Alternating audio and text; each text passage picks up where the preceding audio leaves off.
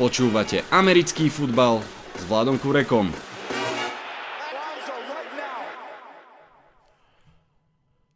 Volám sa Vlado Kurega, hlásim sa vám z domácej verzie štúdia 8.0. Aj tento týždeň pokračujeme v mapovaní postdraftovej nálady v kluboch NFL. Štyria fanúšikovia nám dnes poskytnú dôkladný pohľad na vychytenú NFC Nord. Vitajte a počúvajte. Za normálnych okolností by sme sa rozprávali o divízii, kde, kde Aaron Rodgers a Green Bay Packers idú zrealizovať heslo do tretice všetko dobré. Dvakrát zostali tesne pred Super Bowlom a tretíkrát by im to už mohlo výjsť. Lenže, lenže pred draftom sa na plné obrátky rozbehla dráma s názvom História sa opakuje a Rodgers podobne ako Favre asi neukončí svoju kariéru v Green Bay. Inými slovami, Packers majú lova, ale Rodgers už nemá love for Packers a možno to nezachránia ani love. Poďme radšej po slovensky. Začalo to správou, že San Francisco 49ers zisťovalo možnosť získať Rodgersa a ponúkalo okrem iného aj svoje tretie miesto v drafte. Green Bay to rázne odmietli, ale následne sa začali ozývať ďalšie a ďalšie správy. Ukázalo sa, aspoň doteraz to tak vyzerá, že Aaron Rodgers jednoducho už nechce zostať u žlto-zelených a začal konať. Vraj informoval spoluhráčov, že sa nevráti do klubu a ľudia jemu blízky začali púšťať do médií správy o tom, že chce ísť preč.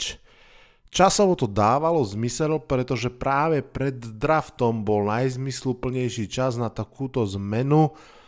Ako vieme, nič sa neudialo. Packers odmietli pokusy o trade, draftovali, ako by sa nechumelilo, opäť v prvom kole zobrali defenzívneho hráča, cornera konkrétne, k tomu sa ešte dostane čoskoro Rolo.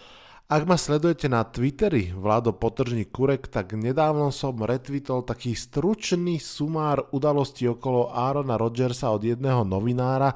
Myslím, že to stojí za prečítanie. V tejto chvíli je ticho, ale myslím si, že situácia bude nejasná dlhú dobu, pokojne aj do jesene.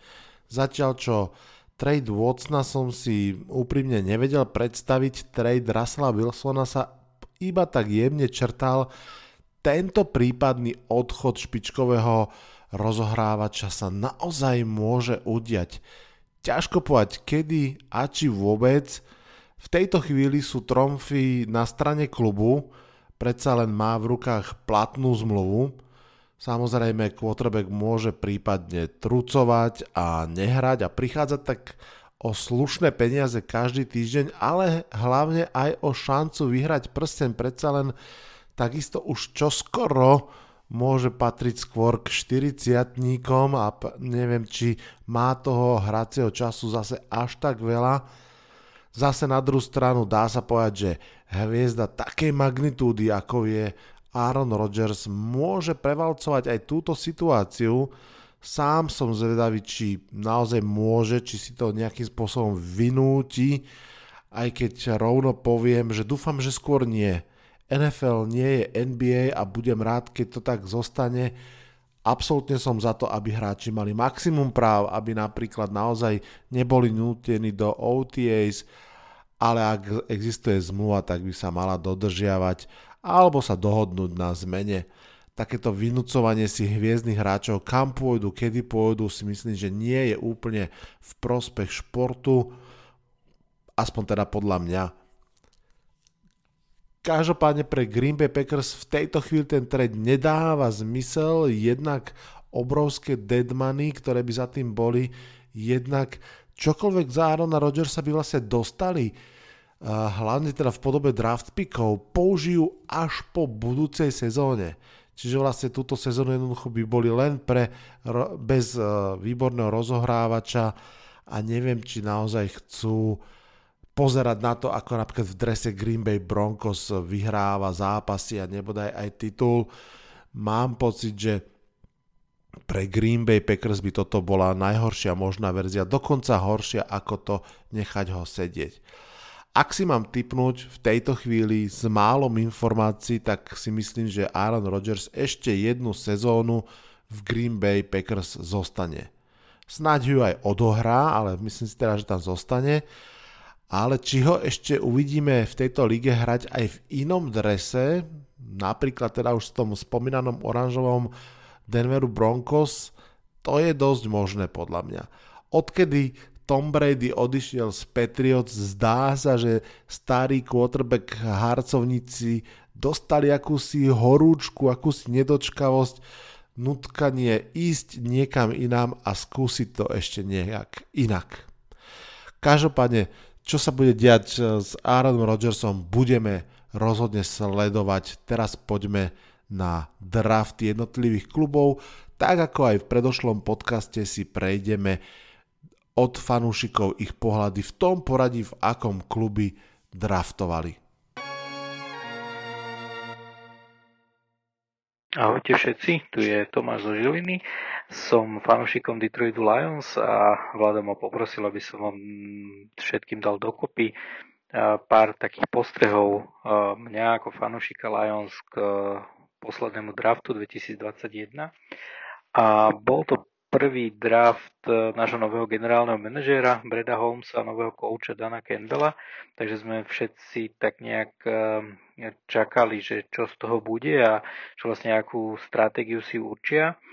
A toto je aj taká tá dôležitá vec, tá stratégia, že na náš draft sa bolo treba hlavne pozerať z pohľadu tej stratégie, ani nie tak z pohľadu hráčov, akých vyberieme, pretože um, nový stav určoval nejakú novú stratégiu a veľmi nás to zaujímalo, veľmi sme čakali, že, že čo to bude.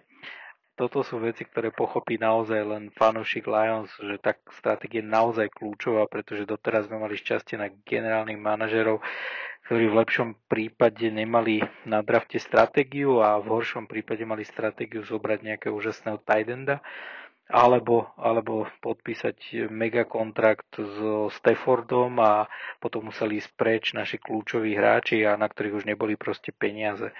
A len taká malá poznámka, ja som Matthew v princípe mal rád a myslím si, že to je fajn quarterback, ale proste nebol som fanúšikom toho obrovského kontraktu, ktorý získal, pretože ten nás absolútne zakopal, čo sa týka nejakého ďalšieho rozvoja. Takže my sme s týmto pozerali na, na vždy, na každý draft, ani nie tak s nádejou, ale skôr so strachom, že čo sa zase stane. A Vlado, ty vždycky zvykneš hovoriť, že toto je obdobie nádeje, ak si dobre pamätám, nechcem ťa moc citovať, a že všetci fanúškovia cítia nádej, no ale u nás to tak nebolo, my sme, u nás to bývalo vždy tak skôr naopak. A Pardon, že som začal tak možno trošku od veci, ale toto je dôležitá vec na pochopenie nadšenia mm, väčšiny fanúšikov Lions tohto ročného draftu. A ono ani naozaj nejde ani tak od tých hráčov, ktorých sme vybrali, lebo mm, napríklad ten Penny Sewell je úplne úžasný a verím, že môže byť oporou online na x sezón a môže to byť aj naozaj taký ten zlomový hráč, ktorý má potenciál mať obrovský dopad na celú organizáciu. No v Lions išlo naozaj o to, že či začneme budovať tým od základov, alebo zase draftneme nejakého quarterbacka alebo nebože hviezdneho wide receivera a mohli sme ich teoreticky draftnúť lebo aj veľa analytikov nám to eh, predpovedalo, Počul som rôzne mená, rôzne pozície a veľké debaty o tom, že by sme mali draftnúť quarterbacka, že sme na dobrej pozícii, alebo možno aj nejakého wide receivera. A normálne, normálne som bol až v strachu, že, že či toto vychádza z našej organizácie, alebo to sú proste len nejaké dohady. A poviem pravdu, že keď ohlásili Sewella, tak som zvreskol nadšením. Dokonca dobehol aj môj syn a ten sa ma pýtal, že čo sa tak vytešujem, keď nehráme. A som mu musel vysvetliť, že, že v Lions nastala revolúcia a my sme konečne urobili to, čo sme mali urobiť. Takže ono niečo už naznačovalo to, že sa u nás uh, dejú zmeny, keď sme, keď generálny manažer podpísal ten super trade medzi Goffom, Staffordom, kde sme získali aj prvokolové piky a proste to bolo úplne niečo úžasné a zrazu z, z pozície, kedy sme nemali v podstate žiadny kapitál draftový, sme na ďalšie roky sme sa úplne zabezpečili a aktuálne verím tomu, že sme fakt v dobrej pozícii. A ja som veril, že to nebude quarterback ani wide receiver pred draftom a naozaj som dúfal, že, že to bude tackle a Sewell bol v mojich želeniach naozaj na prvom mieste, aj keď som absolútne nerátal, že sa k nám prepadne, pretože to je, to naozaj vynikajúci hráč a, a verím tomu, že uh, bol prvý aj na borde Breda Holmesa, čo bolo vidieť aj na veľkom nadšení celého stafu vo War Room, keď uh, ukázali pred ohlásením piku a, a poviem pravdu, to nadšenie, ktoré tam bolo, tak ja som pomaly prestal dýchať, lebo v Lions sme zažili už všeličo a bál som sa, že naozaj, že to nebude Suel, ale no, nechajme to už tak. Ale e, ešte jedna poznámka k tomuto, že mm, za všetkých fanúšikov Lions to jasne ukázal doktor, čo pre tých, čo nevedia, je to komentátor na Premier Sport, ktorý je asi najznámejším fanúšikom Lions, široko ďaleko ktorý bol tak totálne nadšený z toho piku, že keby mohol tak v tom štúdiu aj tancuje, len to štúdium je malé, tak on tam aspoň kričal nadšením do mikrofónu, držiac logo Lions na tričku, že konečne prichádza nádej. No ak môžete, tak si to pozrite lebo pokiaľ, pokiaľ ste napríklad pozerali draft cez Game Pass alebo niečo podobné, tak a dostanete sa k tomu videu, tak pozrite si to, to nadšenie doktora, bolo proste úplne úžasné a to, to bolo ako keby dostal, dostalo dieťa nejakú úžasnú hračku. Tak, no a ono, ako išlo vlastne ten draft, boli prvé 3-4 píky, tie boli viac menej viac menej jasné a potom, keď už išiel Jamar Chase, tak som si oddychol, lebo som sa tak trochu niekde vzadu bál, že teoreticky by, keby spadol k nám, tak by nad ním možno aj rozmýšľali. Potom šiel Vodl, ďalší wide receiver a to už bolo viac menej isté, že wide receivera nebudeme brať, tak uh, tam som sa len obával toho, že aby sme tam neskočili po po quarterbackovi. Boli tam, boli tam ešte zaujímavé, zaujímavé mená a, a mohli, sme tam, mohli sme tam zobrať napríklad Justina Fieldsa, ale našťastie teraz sme to nezobrali. Takže verím, že čo sa týka nejakej stratégie, ktorú sme teraz určili, tak verím, že v Lions nastáva zmena a o nejakých 4-5 rokov by sme, no ale, ale nepredbiehajme už, takže už aj my máme teraz svoju sezónu nádejí, Vlado. Takže, koho sme to vybrali? Takže v prvom kole Penny Sewell, ako som už hovoril, je to offensive lineman z Oregonu. Jeho tréner na univerzite ho nazval generačným talentom. Úprimne častokrát toto býva rôzny marketing, ale verím, že v tomto prípade to žiadny marketing nie je, pretože Pene je absolútne hotový hráč. Keď si pozriete jeho highlighty, tak myslím, že sa zhodneme na tom, že to je hráč, ktorý je pripravený na NFL, môže okamžite nastúpiť. Má skoro 150 kg, ak som to dobre prerátal a Niekde som čítal takú zaujímavú štatistiku, že za 3 roky na univerzite bol cez neho iba jeden jediný sak fakt si pozrite jeho highlighty, je to proste monštrum, je obratný, rýchly obor, ktorý proste sa nedá prejsť. A navyše a je to taký ten motivátor kabíny, čo hecuje celý tým. Môže to byť naozaj sná klubová legenda. Takže v jeho prípade, v jeho prípade tá hra vyzerá na online ako tá najjednoduchšia vec na svete. Takže fakt si pozrite highlighty, že, že keď si chcete pozrieť naozaj dobrého hráča, tak Penny Sewell.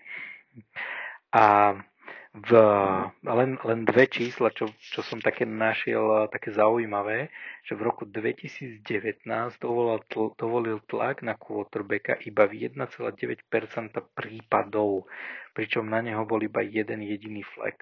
Takže myslím, že Penny Sewell je budúca hviezda NFL. Dúfam, že zostane u nás v Lions. Druhé kolo, a teraz tie mená, to je, neviem, či to dobre prečítam, ale Levi Onvuzurike, tak to teda neviem. defensive tackle a 135 kg. Je to ďalší hráč do tej skladačky, ktorú sme začali robiť, teda prebudovania mústva a je vlastne ďalší hráč do tých základov.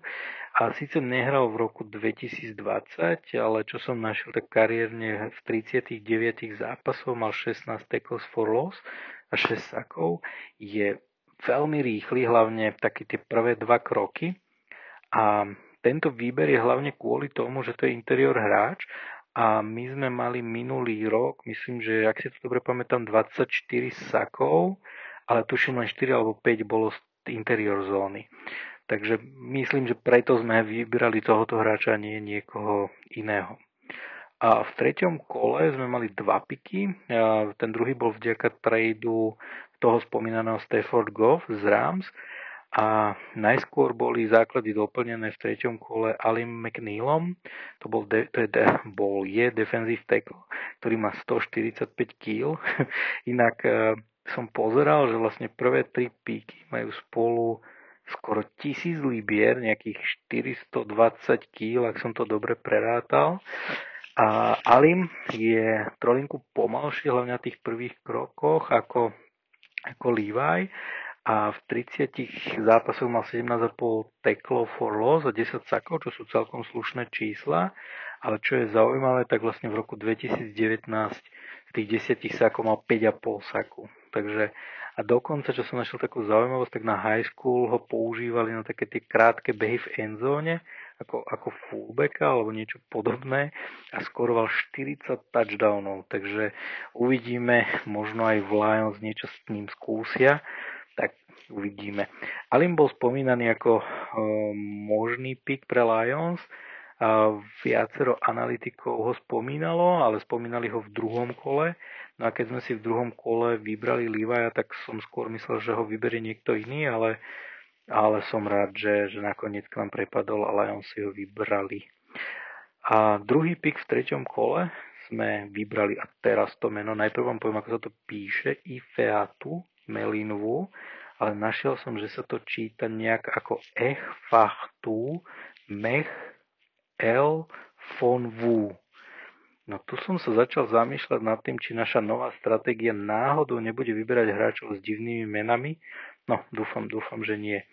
Je to cornerback, mal v 29 zápasoch 3 interceptions a uvidíme, uvidíme, čo z toho bude.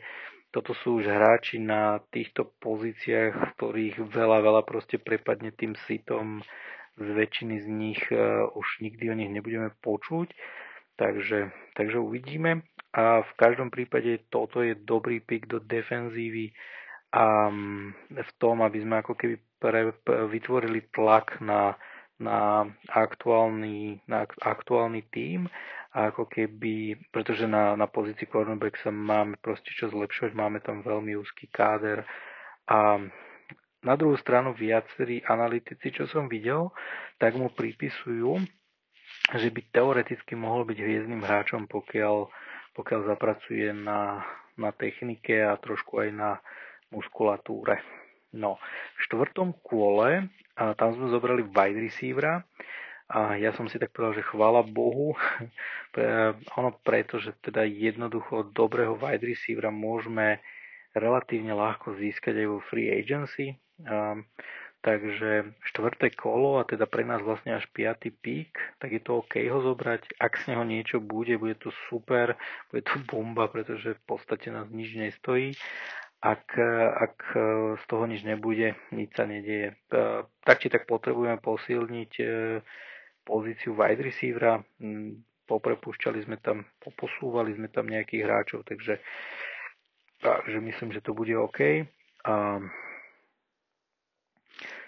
čo som tak našiel, tak vlastne za 3 roky spravil, spravil nejakých 16 touchdownov, ale čo je zaujímavé, tak vlastne v 6 zápasoch minulého roka z tých 16 dal až 7, čo by mohlo znamenať rastúcu jeho formu, má veľmi pekné highlighty, keďže Takže mm, tiež, keď budete mať čas, kľudne si ho pozrite. Amon Ra Sand Brown sa volá, neviem, či som spomenul jeho meno, lebo tie mená Lions vyberali úplne, že úžasne. No a potom sme zobrali linebackera Derika Barnesa, priznám sa, absolútne som netušil, nepoznal to meno, tak som si len pozeral nejaké highlighty. A sranda je, že sme pre neho tradeli, s Brownsom, s Browns sme spravili trade a Derek Barnes odohral 43 zápasov, mal 25,5 tackles for loss a 10,5 sakov a posledný v 7. kole bol running back Jamar Jefferson, tak jediné, čo vám poviem, je, že má štatistiku 27 zápasov, 27 touchdownov, čo by bolo super, keby toto dokázal v Lions. Takže, takže asi tak. A úprimne si myslím, že tí, títo poslední hráči, že o nich sme asi počuli posledný krát na, na drafte, ale tak e, budeme im držať palce a hlavne, aby vytvorili dobrú konkurenciu v týme, aby sa to z Lions niekde už posunulo, pretože toho marazmu už bolo dosť. No ale ako som už spomenul, konečne máme aj my svoju sezónu nádeje, takže držte sa všetci a, a krásny deň všetkým prajem.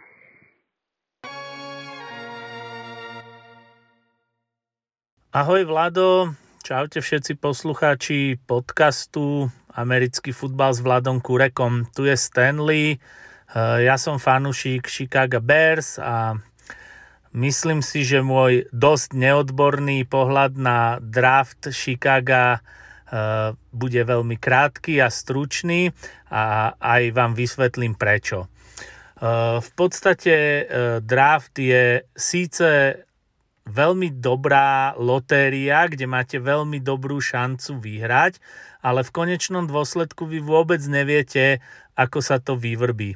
Veľmi pekný príklad je e, Russell. Neviem, či tohto hráča kedysi e, LSU Univerzity poznáte. Bol pasovaný ako veľký, veľký talent, veľký favorit a bol aj e, jednotka v drafte niekoľko rokov dozadu a nakoniec z neho nič nebolo. Johnny Manziel, poznáte ho určite, tiež e, veľká celkom tragédia. No a takto by sme mohli menovať, samozrejme, že sa nám e, vynárajú aj hviezdy, ktoré, ktoré sú hviezdy a ktoré boli hviezdy aj v, na kolíži, ale vždy je to lotéria, aj keď e, NFL týmy majú veľmi dobrých scoutov, majú tých ľudí e, prevrtaných do detailu, zistujú o nich takmer všetko a niekedy to aj tak nevíde.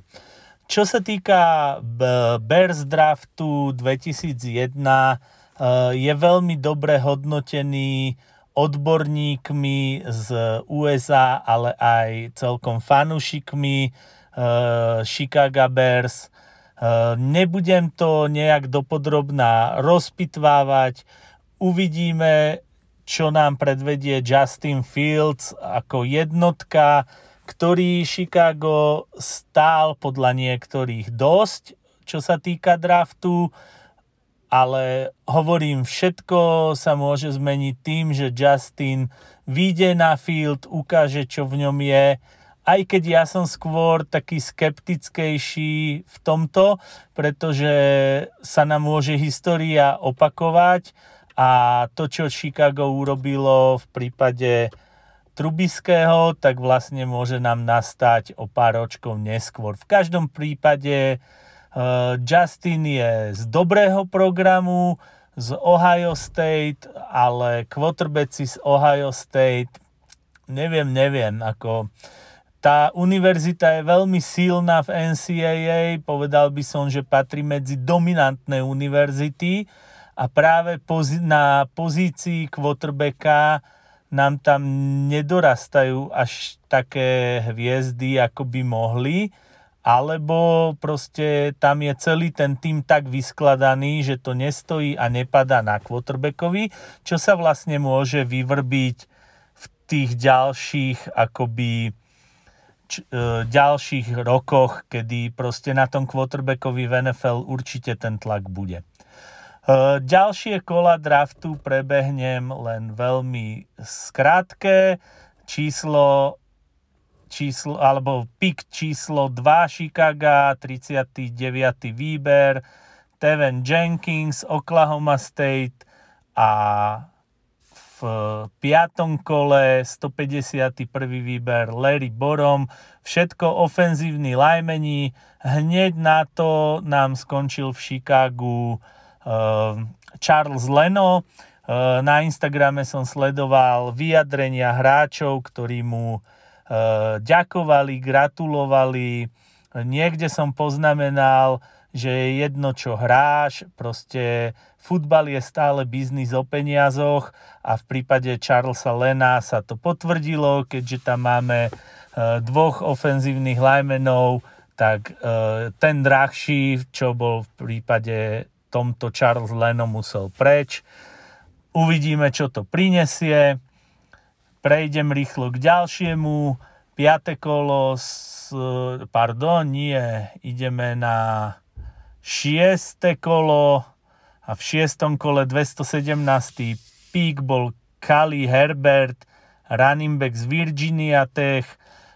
V podstate máme tam Davida Montgomeryho, máme tam že vraj uzdravujúceho sa Tyrika Hilla. Nemyslím si, že to bol nejaký zlý výber a uvidíme, čo nám Herbert predvedie v predsezónnych kempoch alebo, alebo v nejakom preseason game. V dve, šiestom kole 220. výber uh, Des Newsom, wide receiver z North Caroliny. Uvidíme, nič mi to nehovorí to meno. Naozaj sa priznám, že nie som odborník a NCAA nesledujem. Ďalší výber bol 6. kolo 228 Thomas Graham, je to cornerback. Mm, ak to bude minimálne taký hráč ako Jalen Johnson, tak budem spokojný. Ja mám radšej obranu a ako útok, pretože som kedysi hrával americký futbal, teda najmä v obrane. Na Buštíka zo 7. kola a číslo výberu 250 Kiris Tonga, tak na toho sa celkom teším, keďže defenzívna linea a linebackery sú veľmi obľúbení, najmä u mňa. Uvidím, čo tento chalán dokáže. Veľmi sa teším, či, alebo veľmi som zvedavý na to, či zapadne ku skúseným borcom z defenzívnej z defenzívnej lajny. Nejak mi to skočilo. Nejak som sa rozkecal, takže to veľmi rýchlo skrátim. Ešte raz podotýkam, že nie som žiadny expert a uvidím, ako Chicago naložilo s týmto draftom. V každom prípade tvrdím, že stolička generálneho manažéra, eh, ak vydrží túto sezónu, tak budem prekvapený a taká nakoniec, e, že som kedysi povedal, že ak nastúpi Justin Fields od začiatku a splní očakávania, tak generálny manažer bude OK, ale ak e, nenastúpi od začiatku, tak generálny manažer si predlží svoj pobyt zrejme na svojej stoličke a závisí to veľmi, čo Fields zahrá a čo bude hrať Chicago v tomto roku. V každom prípade by som rád ten, túto sezónu alebo nasledujúcu sezónu vycestoval do Ameriky a svoj obľúbený tým videl naživo, pretože minulý rok som nemohol byť a ten predtým som bol žiaľ iba v Londýne. Na záver prajem všetkým fanúšikom, aby mali tvoj podcast v ušiach každý týždeň a tebe, Vlado, prajem, aby si pokračoval naďalej v tejto robote, pretože je to skvelá práca. Čaute všetci. Ahoj Vlado, děkuji za pozvání a za to, že jsi mi v rámci svého podcastu poskytnul prostor, abych se mohl stručně vyjádřit a zhodnotit draft v podání eh, Vikings.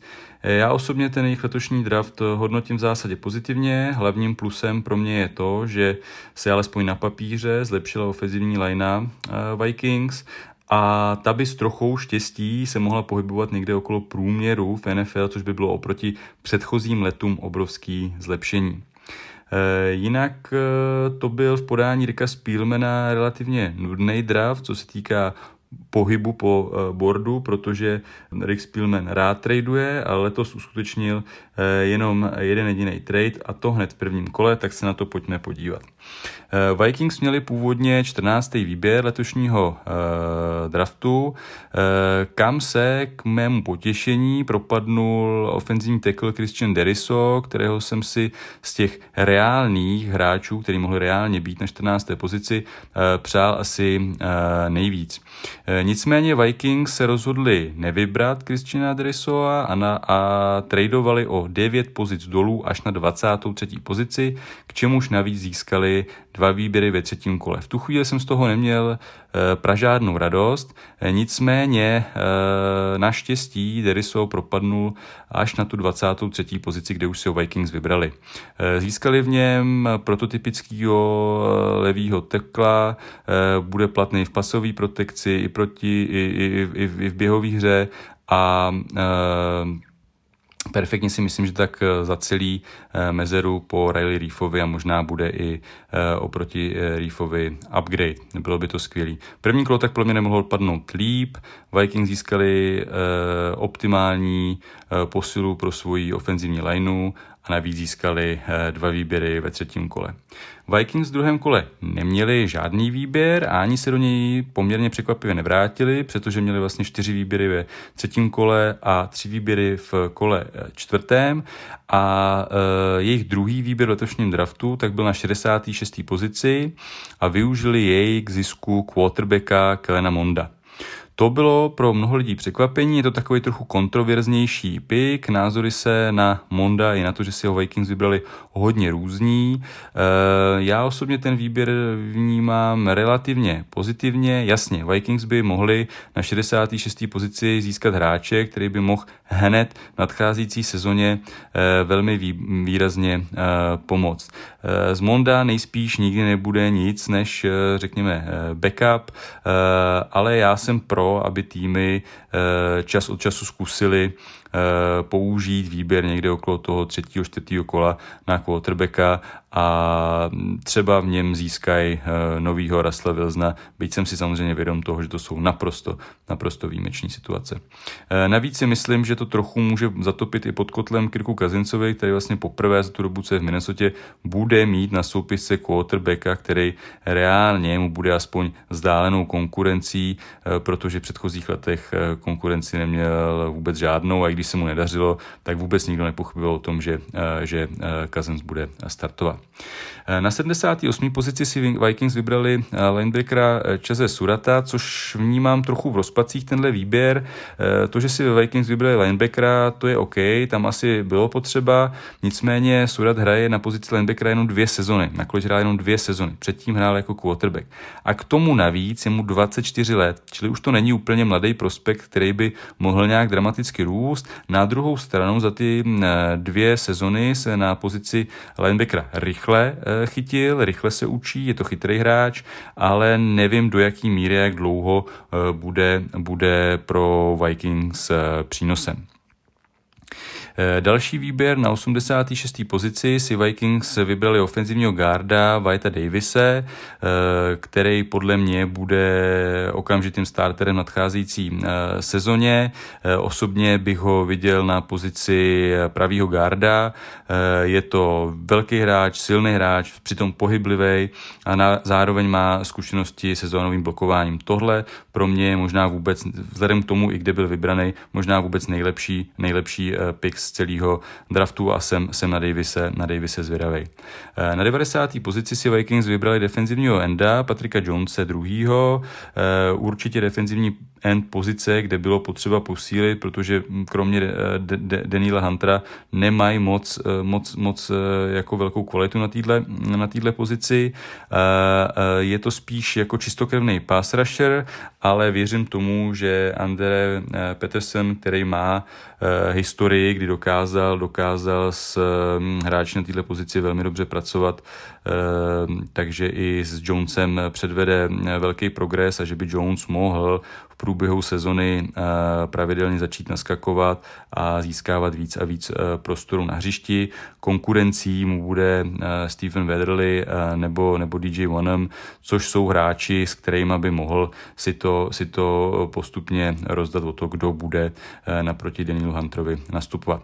Ve čtvrtém kole si Vikings vybrali na 119. pozici running backa Kenny Dwangua, což mě poměrně dost zarazilo, protože running backa Vikings nepotřebují a navíc byl tenhle hráč projektovaný někde okolo sedmého kola, takže mi to hodně zarazilo. Nicméně pak jsem si o něm začal eh, víc číst, má to být výborný kick returner, což eh, Vikings opravdu potřebují, posílit v podstatě eh, napříč special týmama, který vůbec nefungovaly v loňské sezóně a nejen v loňské sezóně. Nwangu nikdy nebyl hlavní running back, takže nedostával tolik prostoru na hřišti, ale jeho kombinace rychlosti, síly a atletických schopností je neskutečná. Takže já po prvotním zklamání tenhle pik začíná vnímat s mírným optimismem a jsem na něj moc zvědavý, eh, co bude předvádět na hřišti.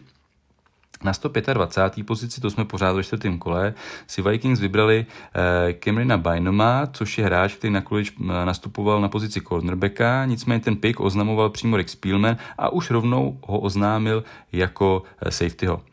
Eh, v souvislosti s tím hráčem jsou nejvíc skloňovaný jeho charakter, pracovní morálka, doslova posedlost fotbalem. Otazníky trochu vysej nad jeho rychlostí, eh, tak uvidíme, jestli už letos bude dostávat prostor vedle Harrisona Smithe, ale vnímám to tak, že by mohl tenhle hráč překvapit a skutečně být už v průběhu příští sezony starterem. Na 134. pozici si Vikings vybrali defenzivního enda Janariuse Robinsona, což je asi obecně možno vnímat jako eh, trochu reach, že ji Vikings vybrali výš, eh, než bylo očekáváno. Na druhou stranu je to typický hráč, který ho Vikings vezmou a, a díky jeho, díky jeho eh, tělesní stavbě a, a, a atletickým schopnostem z ní dokážou, dokážou uh, vytvořit uh, skvělého hráče. Andre Petersen už to ukázal v minulosti několikrát. Ale až budoucnost ukáže, jestli to povede nebo ne.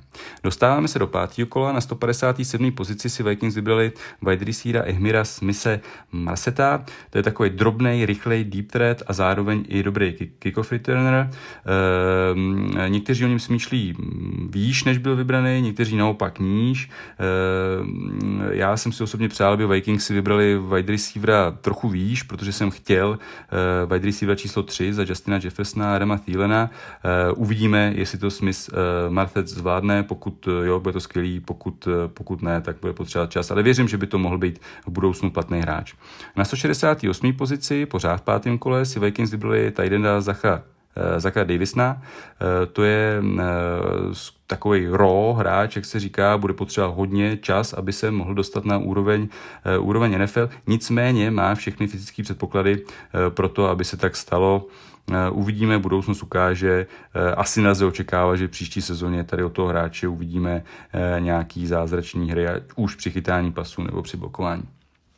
No a poslední výběr měli Vikings na 199. pozici v rámci šestého kola, kdy si vybrali defenzivního tekla Jalena Twymana. Eh, ten v loňské sezóně vůbec nehrál, startoval tak na količ jenom eh, v sezóně 2019 a na prodej se ukázal eh, poměrně špatný formě, vůbec nevypadal fit a hodně týmů tohle zřejmě odradilo. Vikings nakonec po něm sahli na 199. pozici, může se ukázat, že to bude skvělý styl letošního draftu, stejně tak může být za dva roky Twyman z ligy venku, ale každopádně za tu 199. pozici to bolet nebude a je to v zásadě pick, který můžou podle mě Vikings jenom získat a navíc eh, ten motor, ten pass rush eh, eh, ze středu defenzivní liney Vikings potřebují, tak třeba Twyman v budoucnu, budoucnu pomůže. Jinak internetem obletilo i video, kde Rick Spielman oznamoval Twymanovi, že si ho Vikings vyberou a Twyman v podstatě nebyl schopen slova, kdy celý ten uh, hovor v podstatě jenom probrečel, tak i to možná ukazuje nějakýho odhodlání, tak jsem zvědavý. Tak to je v kostce draft eh, v podání Vikings. Já ti, Vlado, ještě jednou děkuji za pozvání. Eh, měj se krásně a zase třeba někdy příště. Skol! Do draftu 2021 išli Green Bay Packers s najväčšími potrebami na pozíciách cornera, ofenzívneho linemana, defenzívneho linemana či wide receivera a tým pádom sme v prvom kole očakávali, že generálny manažer pôjde práve po týchto pozíciách, čo sa aj stalo. Aj napriek tomu, že Brian Gutekunst po minulé roky neváhal a ukázal svoju agresivitu pri posúvaní sa boardom, teraz vydržal na tej 29 kde si zobral rýchlonohého cornera z Georgie Erika Stokesa. Pre defenzívu Jova Berryho, čo je náš nový defenzívny koordinátor, je to skvelý doplnok, ktorý má bohaté skúsenosti s raním proti top receiverom, zvláda rôzne schémy a vie pomôcť aj special týmu. Scouti ho prirovnávajú najmä ku dvom elitným kornerom NFL, Dariusovi Slejovi či Kyleovi Fullerovi. V druhom kole prišiel veľmi dobrý a zároveň nenápadný pick, keď si Packers vybrali šestraného muža do ofenzívnej liney Josha Myersa z Ohio State. Myers bol hlavou útoku na kolíč, absolútnym lídrom a čo je hlavné, dokáže zahrať oboch gardov aj centra. To je to, čo Adam Stenavič a Matt Lafler veľmi hľadajú a oceňujú pri tvorbe ofenzívnej liney, čo si vlastne môžu ľudia aj dohľadať pri ostatných chalanoch, ktorí hrajú za Packers. Jeho obrovskou prednosťou je run blocking a veľkou zaujímavosťou je, že Corey Linsley, predchádzajúci center a najlepší center NFL, ktorý podpísal vo free agency z Chargers, hrával tiež za Ohio State a nosil číslo 71. No a hádajte čo, rovnako aj v prípade Myersa to bola na rovnakej univerzite tiež 71, čiže veľmi štýlovo Packers nahradili svojho hviezdneho centra a Josh Myers môže byť naozaj veľmi solidným pikom po výber v treťom kole sa Packers posunuli a vybrali si receivera Amariho Rogersa, ktorý posledné roky chytal prihrávky od Trevora Lawrensa.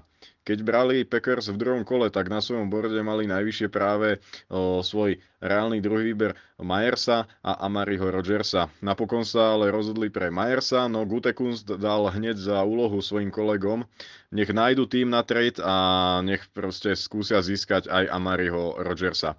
A Packers tak získali v treťom kole hráča, ktorého chceli už v tom druhom a to, že do Titans išiel 135.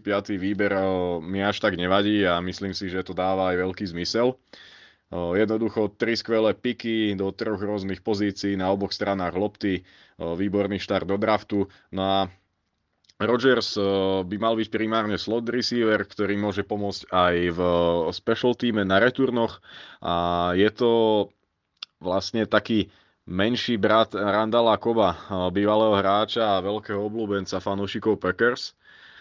Randall je jeho obrovský idol a to kvôli tomu, že otec Amario Rodgersa trénoval Randala Koba v Kentucky. No a počas tohto obdobia sa veľmi spriatelili. Randall Amari ho viedol a samotný Amari pred draftom povedal, že jeho vysnívaný draftový scenár je druhé kolo a Green Bay Packers – Dokonca celá jeho rodina mu počas toho šialeného predraftového obdobia prizvukovala, že neboj, budú to Packers, ktorí si ťa vyberú a ono sa to stalo.